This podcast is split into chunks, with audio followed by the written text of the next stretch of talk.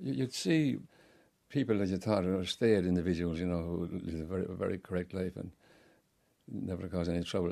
And you see them romping around in circles with extra flags and screaming their heads off, you know. it's extraordinary what a hurling match can do for people. I think on the day we were prepared for a 70 minute and it was do or die.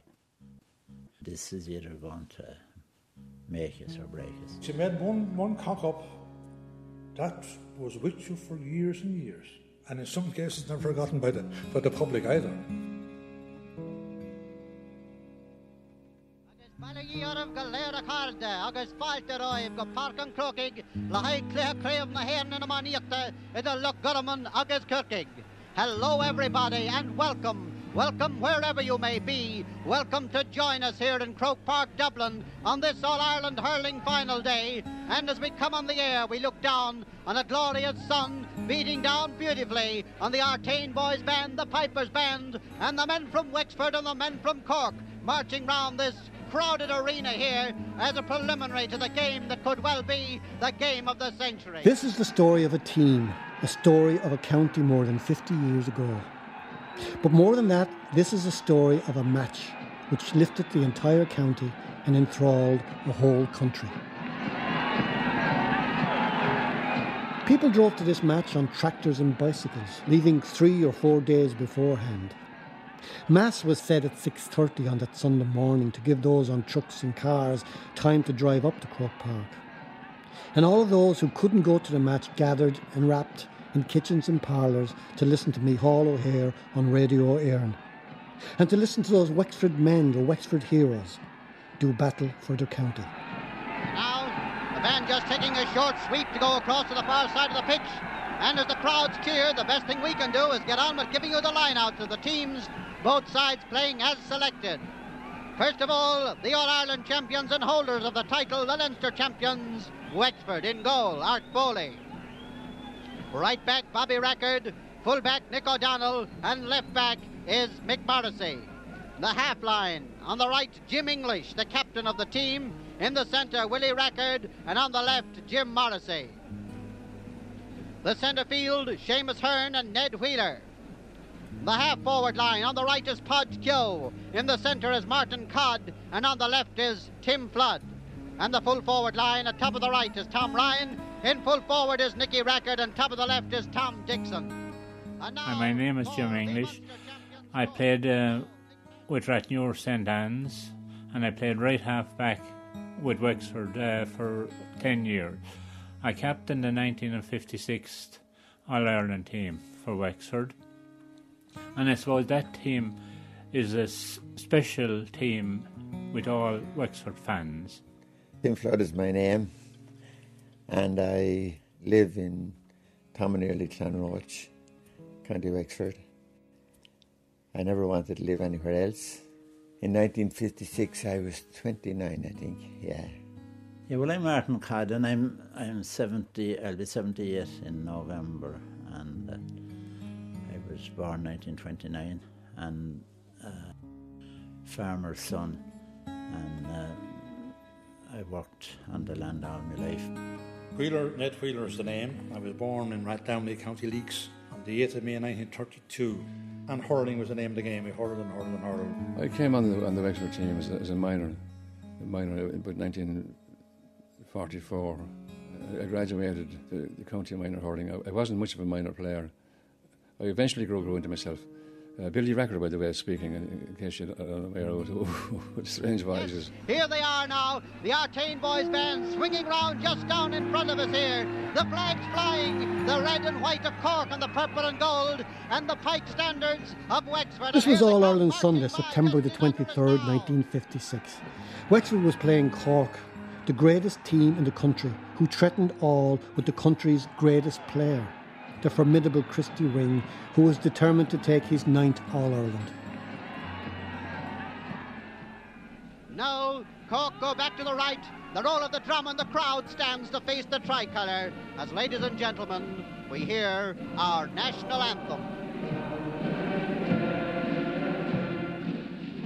What had effect on me was standing for the national anthem.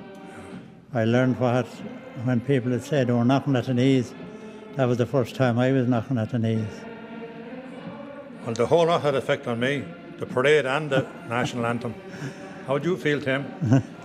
Well, for the national anthem, I always stood to attention and I said a small prayer for Ireland. Makes everyone different. I, I used to always I bless myself after it. And uh, I'd say for my parish, my club, my county, and for Ireland.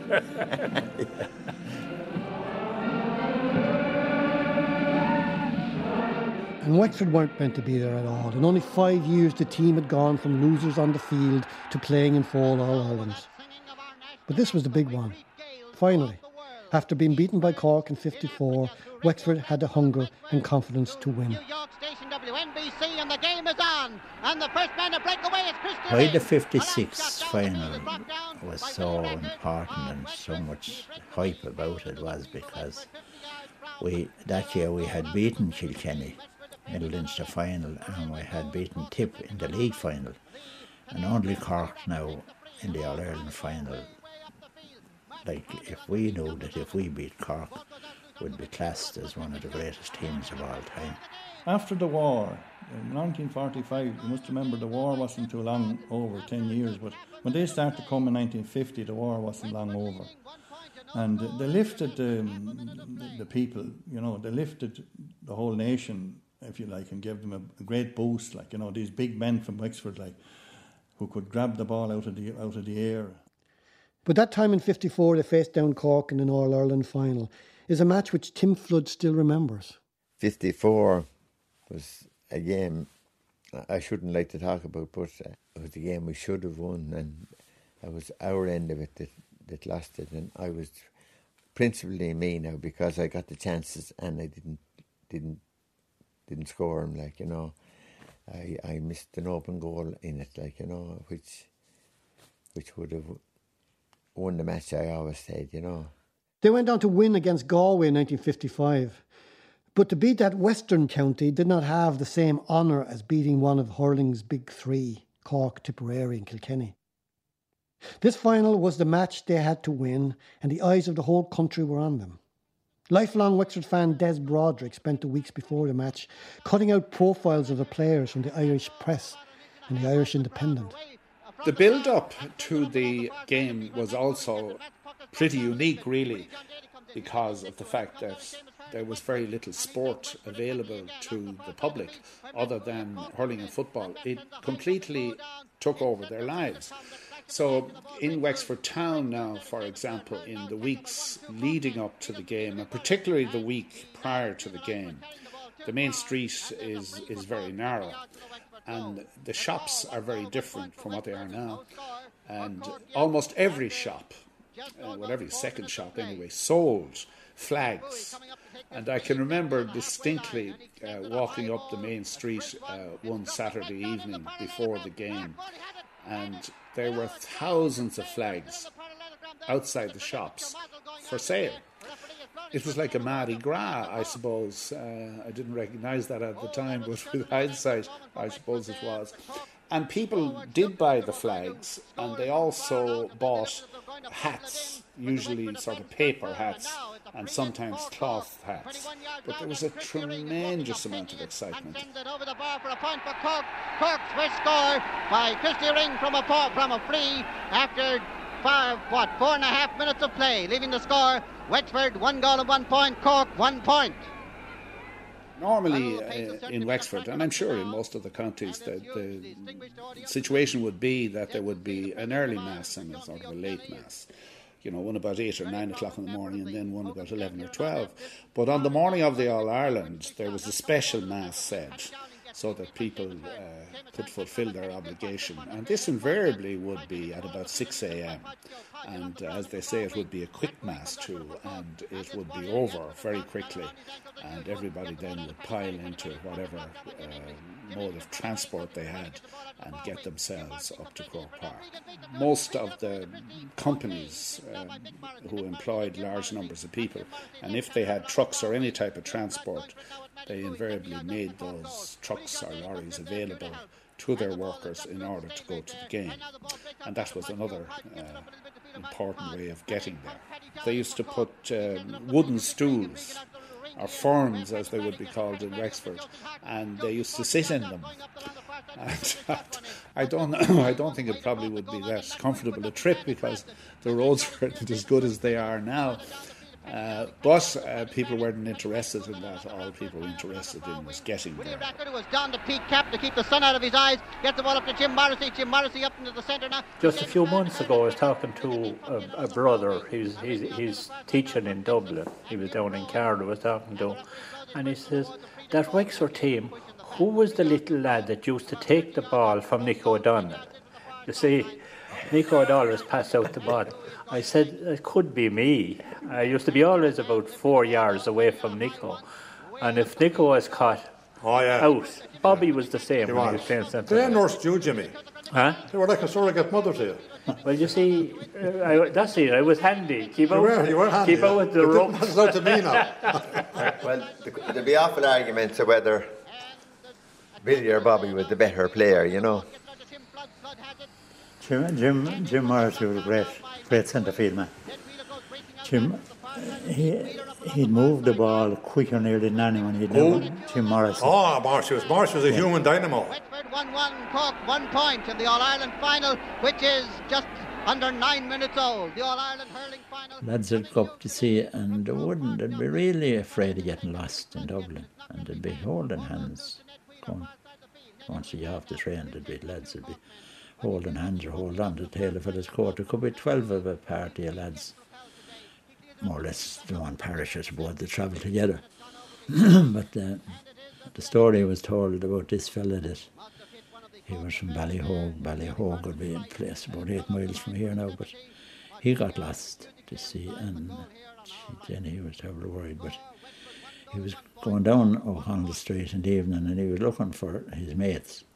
And every pub he'd see, he'd go in and he'd shout out, "Is there anyone here from Ballyhogue? Or did anyone see the Ballyhogue fellas?" he'd go on the whole evening. He'd get left in Dublin. He wouldn't be able to find his way home. Wouldn't be home for the next two or three days or something. The score 1 1 for Wexford, one point for Cork. Cualagus Coolina Wine at Lochgulliman, August Coolina Wine at Kunde Kurtig. Shinnon score a card there, and Mick Cashman takes the puck out, a long one, well up the field. Uh, Morrissey turned the Nicky always said a few words before the game, and then you were musing to yourself, "Geez, what will I do if when I get the first ball? Will I catch it? Will I stop it? Will I hit it?" That was the worry, because if you cut, went to catch the ball, which I very seldom did, and it fell up in your hand, you sort of disjointed you for a few moments, and if you pulled on the ball and missed it, you were also disjointed. So that was the worry. What will I do with the first when the ball comes? And if you missed it, or I might upset the whole And Jim Brown routine takes this free, well down the field, and Willie Rackard puts those hands up again, and he grabbed that ball. A wonderful effort. He's lost his stick, but he still hand passes the ball across now. Number one, you, centre of the you play possibly for your family, you know, because uh, they would be supporting you in every way they could. So for them, then for the parish, you, I mean, I think I, I would never let down my parish. You know, you play for your county, but I would never let down my parish. Uh, it was something I held dear, the parish. And um, then, as I said, for the county, you you had the responsibility. I think uh, you have a responsibility as a captain, I suppose, uh, just to lead them and and uh, I suppose be right. I think on the day and do what's good for the for the game. I think, and that's what that's what it means. I remember now, I was the only one from Cloughbawn and the team, you know. And when you'd be going around marching around the field, someone shout up Cloughbawn, like, you know. And that was the nicest thing you could say for me now, you know, rather than saying something about your name or something, you know. Because um, the parish meant a lot to me, and, and, and that was for me alone, like, you know. Yards out, and Vin Toomey comes on I'll. I'll tell you one way that I used to keep the nerves away. I was in playing in the Leinster final in 1954, and this man came up to me and he asked me, Was I nervous? And I said, A bit. Uh, and he said to me, Well, don't put on your boots till you're ready to go out, So it was a routine I had for all my All Irelands, all my games. Uh, and I just said to him, why? He says, um, if you put a saddle on a horse, he'll start prancing. If you haven't on your boots, you won't be ready to go. Matt Fouhy coming up to take it. In it comes now to Eamon Goulding standing all alone 50 yards out. He sends a high ball, but it's gone wide. And it's still 1 2 to 1 point with Wexford the leader. Nerves and this little man will get on your back everywhere you go, especially the All Ireland final. But the majority of that team would, would be pretty experienced. And but nerves, uh, they, they, do they do get you. I think we take our own counsel. I think we we're individuals uh, when we're getting ready and all like that. But uh, then when you go out that door, you go out as a unit. And we had one ambition, and that was to beat Cork in an All Ireland. So I think we were focused, and uh, every man, uh, from the goalman to the last player, I think were focused, and they were going to die or beat Cork. I don't think what no matter who you bring into the dressing room, it change our mind about anything or have any impression on us at all. We we had done our own thing and we knew what to do and we trusted one another. And that day was no different. The only time it was different was when we left the dressing room to go on the pitch. The noise was frightening.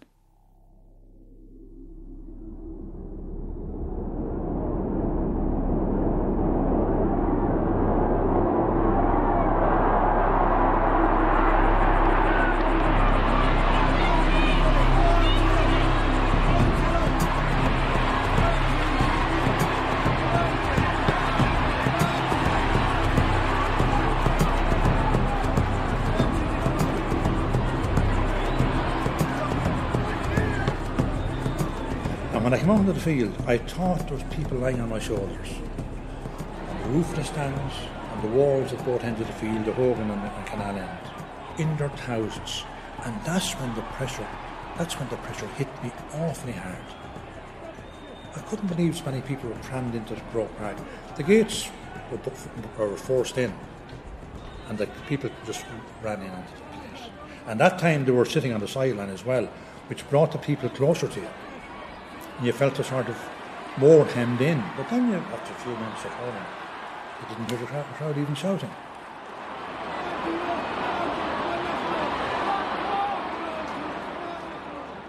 you'd be trying to keep your mind off the crowd, but you couldn't help looking where people were. There eh, were anywhere that a person could sit, even on the roof of the stands.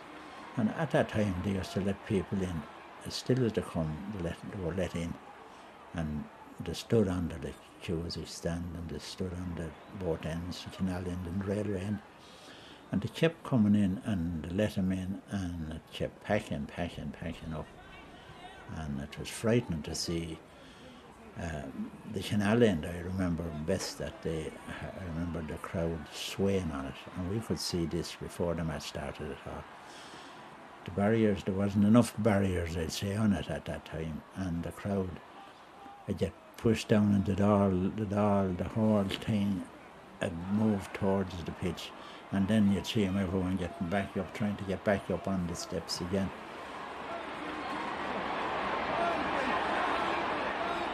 Willie Rackard going for it. Christy Ring comes in now. He's got it. He shakes off Jim English and sends the ball right across to the far side of the field.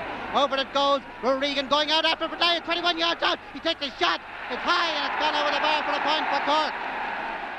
How were you all so confident, eh? I never felt any other way in the game. Even when Cork went ahead, I felt that if we could get the ball on the inside of our line, the half forward line, I felt that we'd, we'd get something. Nicky was came out behind me, I remember, and he roared. He'd always be roaring to get the ball in. You, I, I, I wouldn't know what he was saying on a day like that, but from playing with him with Rathnure, he'd always stay inside the 14 yard line and he'd be roaring for the ball, to get in here. He'd never come out. But this story really belongs and begins with Nicky Rackard, the star of the Wexford team, who aged 34, knew that this was his only chance. As one of the most famous hurling families, along with his younger brothers Billy and Bobby, it was Nicky who dreamed of winning an All Ireland medal when he was still in school in Kilkenny. It was his schoolboy skill which inspired the boys back home, including his brother Billy. Nicky was sent to college in St Kieran's, Kilkenny, which, as you know, was was, was the home home of hurling. Um, and when he came back, we, yes, we, we'd seen a few photographs in, in, in, the, uh, in, the, Irish Independent at the time. These photographs of Nicky running, coming away with the ball in his stick and his name underneath it, triggered off. Oh, amazing enthusiasm amongst us young lads. We, we were feeding off all that enthusiasm as, as the years went, went past. Uh, Nicky, he wasn't a man for small talk. But uh, I remember one, one day somebody asked him a question he parried the question and said, I, I, don't really know, but I can tell you this that inside three or four years we will be All Ireland champions. I suppose he was the one that was driving things on at the time, you know, and um, he was a, a, very strong man. I, I say would be the strongest man on the team, one of the strongest men in the country country at that time, like you know, and. Uh, he had a, his dream and he wanted to win in All Ireland and uh, it's a dream, and you dream it every night, you know. like in sport, it's very important to be instantly recognisable if you're kind of an iconic figure. And because Rackard was big and strong, and because he, he um, had the blonde hair, you see, people could recognise him. Right? It was the same like with the other great Wexford hurler, Tony Doran, after him, who also played full forward. But Doran had red hair, which meant even a child of four or five could instantly recognise who he was. You know, and like it's if you're physically iconic. It helps you, like if you're a really good sports person, it also helps if you're physically kind of distinctive and kind of stand out, you know? Wexford man Kevin Whelan. But to be good at hurling takes years of practice. To be good, really good, you need to start young. Billy Rackard, like all the team, took up the ball and stick when he was a very small child. Eventually, I got on the Rathnure minor team. I thought I was Terry we won the senior championship four times actually. I slept with that medal, and I never thought of anything. The pictures came along then, Gary Cooper and all these fellows. That, that was a bit of a distraction. Only when it get dark, but we'd be hurrying away, pushing back the darkness off the sky. Like we're the only nation in the world that, that play that lovely game, and no matter how other people try to play, they never, I think, reach the standard of the pro Irishman. There's something in his genes, in his breeding, that brings the best out when he gets, gets that ash plant in his hand. After all, it's not a cheap game to play then. You've got a hurley, you, you, you're out in the countryside, maybe at night time most times, and you got down a nice little ash plant. Made maybe two hurleys out of it. And the hurling ball is made up of pieces of leather with uh, cork and uh, horsehair. That was all that made the most powerful game in the world. Simple thing. At a very young age now, we, we used to arrange ourselves, the school, our school, like, arrange matches with, with other places, just practice matches, you know. So that's how we kind of started. And I, I think I was only nine when I played the first one, like, you know. We had nothing else to do but to meet in the field to play the game. And, uh, and I remember way back that you know at at the moment Croke Park was talking about games, and their players are not getting enough games. But back when I was sixteen years of age, we used to be playing a match every Sunday. There used to be a game in Donard. there'd be a game in Rathgarogue. there'd be a game in, in St Mullins. So we had a place to go every Sunday. So we were before our time, I think. You know, we were playing the game every every Sunday. You know, but that was that was life, and I suppose our I know my father would have been a great hurler uh, with Templeudigan, and uh, I suppose if we didn't follow his path, would there be something wrong? So it's the same with every player, I think. And I went down a few times, a lot of times, but a ball a rag ball tied up and threw the twine over the bough of a tree. I went in and I pulled on this ball overhead like a boxer with the punch bag. or the small punch. And I came home after hours with my arms hanging from me. But I persevered, and I think I became fairly good in the overhead strike. Yeah, you hurled on the way to school, and we went to school a lot of times. We went to school across the fields, and you hurled anything you see. You were swinging ahead when we hit stones and all the rest of it. But uh, no, they had no. We, we we had a half an hour to hurl at dinner time, and that was it. But then we went to school, and you'd be there half an hour before school time, and you'd hurl in that time too. But we didn't. We hurled away on the road coming home again. But that's how that's how I got skillful, and I know that all my teammates that's how they got skillful. They hurled again the gable end of the house, and they hurled in the yards and chattel house and all. Very much in the picture now. And that one has come in 13 and a half minutes of play. And in the last minute and a half or so, Christy Ring has scored four points that puts the Corkmen very much in the picture. 1 9 to 1 6. Wexford leading by just three points. We're sweating now, Jimmy, all right? You go in it. Pressure is on now. That's what made that a good match. Eh? If, That's right. If it hadn't happened, that hadn't happened. Yeah, being dead. It wouldn't be near good. High and it's gone over the bar for a point for Wexford. Over the bar for a point Rathnure was a special club because we had five Railway Cup players in the club in the one year. You know, and, and I think that's an achievement for any. Hurling is their god. I, there's no question at all about it.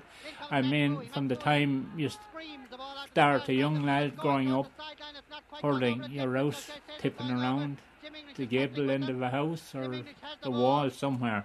So you're always at him. When I was picked first for the county, uh, in November 1949, and I would have had I would have had a pair of shorts, and they may have been made. I wouldn't be sure. They may have been made by my mother out of um, a flour bag. There was ten stone flour bags, and the women used to make great use of them. They used to make sheets and pillow slips and all that. And I, I, I have a feeling that my mother made my first shorts out of a flour bag. They'd be nice and white, be very good material. But now, when I was picked for the county, I was of the opinion it wouldn't be good enough to Croke Park, to go to Croke Park. So I, I went into Enniscorthy to buy a new one. and not being an expert on, on clothes, I, I was showed two different pairs, and one I think, as far as I remember, was two and sixpence, and the other was one and sixpence. But I looked at him and I said, to spare the money, I bought the one and sixpenny one, and I can remember so well bringing it home that when my mother saw it, she said on the minute it wasn't good, that it was very hard and stiff, and it was like as if it was full of starch. But she washed it, and when she washed it, you could see through it, which wasn't very nice when it got wet. You wouldn't see through it while it was dry, but when it got wet, you'd see through it. And we didn't wear, like, I, I didn't wear underpants, I'd say, until I was you know, into my 20s. And no, no, very few men wore them. And uh, but to go to Croke Park with the pants that you could see through if it was raining, it wasn't very. so I brought old ones as well. Last exciting minutes here. 110 to 1 7. Three points in at Wexford leading. Tom Neville, who went on to play with the Wexford team in the 1960s, remembers the team's long journey to Croke Park in 1956. There was a feeling that this just might be their year. Yeah, Wexford had to progress that time, uh, being a foot, being from a football co- uh, county. They had to progress and learn the trade more or less of hurling, not like uh, traditional counties who, who from Kilkenny, Cork, Tipperary, who just rolled over from one year to the other. They had to build their own tradition. They had to learn the hard way, uh, how to win. They had to learn the hard way. All of the team were getting now the average age at this stage would be 26 and 7, I'd say. But we still felt we had enough to win, but the hunger was coming now and the pressure was coming. Our supporters were wanting us to win and expecting us to win. Wexford believed they were ready. Billy Rackard knew he was. There's an old saying that when you can run around, you can't play. When you can play, you can't run around. And that applies, you know, there's a golden period in every player's life. That is when you can run around. You can, he can play and run around at the same time. The game started and we started, and we started very well. And I think we went up five points, four or five points before Cork got a score. Like you if you were playing anyone else, you'd be saying to yourself, this is going to be easy. But while Ring was on the pitch, you were in danger. If you were five goals ahead while he was on the pitch, if he got the ball, you know, there, could be danger. 14 yards out, he takes the shot, and it's the goal! It's the goal, it's the goal! Just listen to that excitement! I, know, I never felt that we were going to be beaten, though, even at that stage. Yeah. But I knew that we wanted to get the ball on the inside and yeah. something, we'd get something off it. And that's 13 points apiece. Out comes the play into the centre of the field. Regan has it now for Cork. He's tackled by Ned Wheeler. Tom Neville was a schoolboy in 1956. While every kitchen in the land was tuned to the events unfolding in Croke Park, his school was similarly transfixed.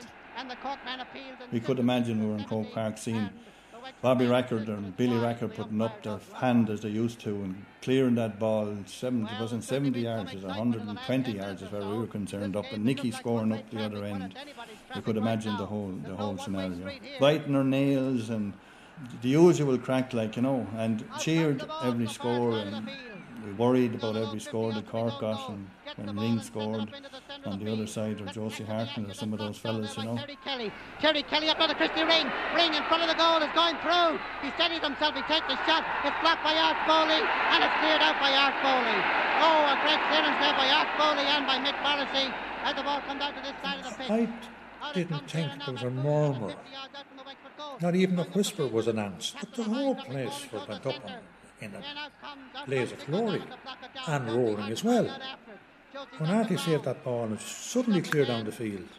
And the crowd were roaring we just never heard. 50 yards out, and the high ball dropping in toward the goal mouth, and Art Foley You know, when I was a child growing up, like I always heard it, Ring hit that ball really, really hard, but apparently Billy Rackard told me one time that the shot was actually slightly mishit so that it came very soft into into Art Foley. And Art Foley caught the ball, cleared it down the field, and Ring famously ran in and um, and uh, shook his hand. And of course, he said, "You, uh, Art Foley had a very um, black shock of hair, and he said, "You're after beating this, you little black bastard." Out comes Nicky Rackard, 21 yards out take a shot. He takes a shot. It's at the goal. Hit goal. Goal, and you've never seen such excitement in all your life. Foley cleared the ball and went down the field, and it came down to Nicky just inside the 21 yard line, slightly to the right of the goal. And there's actually footage, I've seen it subsequently.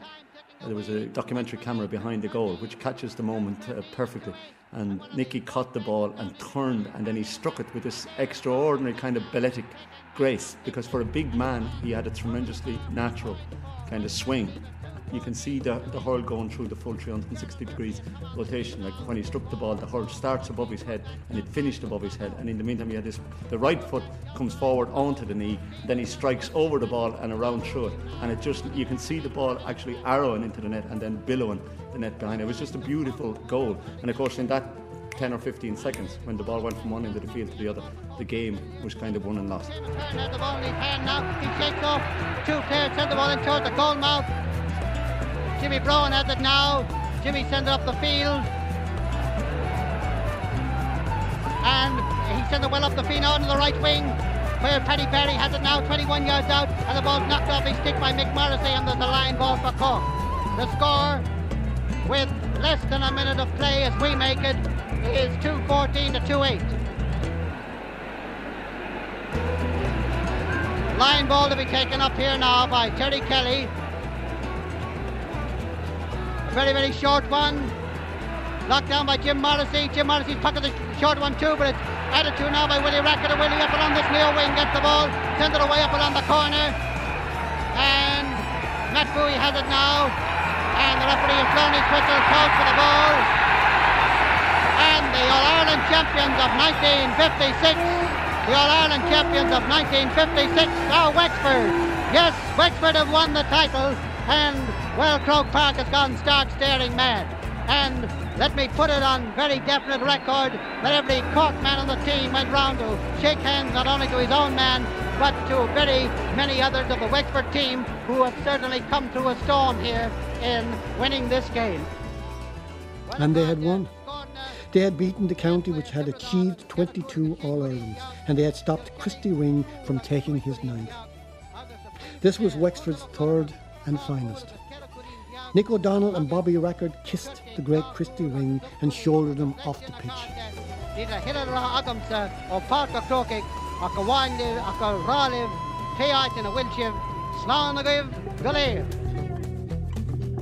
I don't know, after after Galway, after winning the All Ireland, I remember Nicky went back straight to the dressing room and he, he was sitting there and he was saying, unbelievable, unbelievable. He had won it All Ireland. But after beating Cork, it was so different. We felt we were the kings and we were, we were never ones for boasting, but we felt it in our hearts. We felt that we were, we were as far as we could get. You couldn't go any further. I suppose I was trembling uh, at the time. I'd say my legs were shaking uh, because I had put my hands on something that every player in the country would love to do, and that's to lift the MacCarthy Cup. And uh, it was light to lift because uh, I think I had go- uh, regained all my strength when I put my hands on it. So, as I said, it was my dream. I lifted my dream. What was amazing thing in life to have witnessed and have partaken in in that that those eras. Beautiful. And to see the way fellows went hysterical, tears in the eyes, and you think it happened. 1956 was a special year for Wexford because they beat Tip in the league, they beat Kilkenny in the Leinster final, they beat Cork in the All Ireland, they also won the Oireachtas and the Walsh Cup, and uh, most of the team played in the combined universities with the rest, you know, with the rest of Ireland. I captained the rest team, and Nicky Rackard of the same club captained the universities and the rest. So I would say that I have a record of holding cups because I had uh, in the, my possession the National League, Leinster, All Ireland, Oireachtas, Walsh Cup, and a cup for captaining the All Ireland team. So I think that's a kind of a record. The team themselves wouldn't have been great for celebrating now. They wouldn't. They wouldn't have been. Apart from Ned Wheeler, it'd be very hard to get him to sing a song. You know, they wouldn't. Be. Nicky, would. I've heard Nicky a few times sing, but no, they wouldn't be great. They wouldn't be great for celebrating, but were great for enjoying looking at other people celebrating, if you know what I mean. And you really would feel you would feel so proud coming home. Coming home on the Monday night, uh, you could laugh and cry, you know. Every crossroads, those people, those ones. You just feel being so privileged have lived through those years. No, but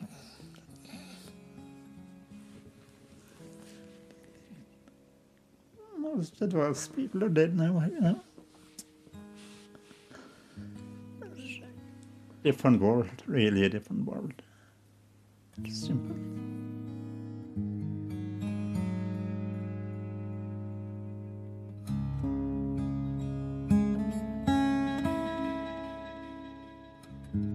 And the team, without Bobby and Nicky, reinvigorated itself and went on again to win in 1960. But what about those men, Ned Wheeler, Jim English, Tim Flood, and Martin Codd, who were the fittest, fastest, and strongest men of their generation? Listening to it again, you felt that you had uh, done your duty for your county, and you know, and uh, I suppose all through the 50s, I felt that that team along through the 50s were very committed to their county and were prepared to do what they what, do what was needed for their county. Would you not all feel? Oh, that? yeah, I agree. But you see, in those days, I suppose, was it Knocknagow, the honour of the little village? That's right. Well, we had, we had great pride when you put on that purple and gold jersey. You felt 10 feet tall. And yet, I thought it was a great honour to wear, especially me being a blow, being a blow in. I know. I, suppose I didn't hear, it was 20 years after before I heard that recording, you know. And I'd remember every stroke. I'd remember, and I listened to it a lot of times since. And uh, I could give a commentary on the game now. I thought now we were, we were more superior than we were. You know, we were lucky enough there a few times. Cork did a lot of, Yeah. missed a few goal chances, like, you know, which would have made a difference. Oh, Especially the first half now, I thought we were completely on top, but we were, we were uh, on top in scores, but on play, like, it was level enough, I think, it wasn't was. it? Cork were Yeah. getting their bearings all right. And uh, well, Tell how, me- sorry, how do you feel today? Do you feel old or what? Ah, I feel what? Old. Old, not feeling. We are old, Jimmy. It's present tense. It's present tense.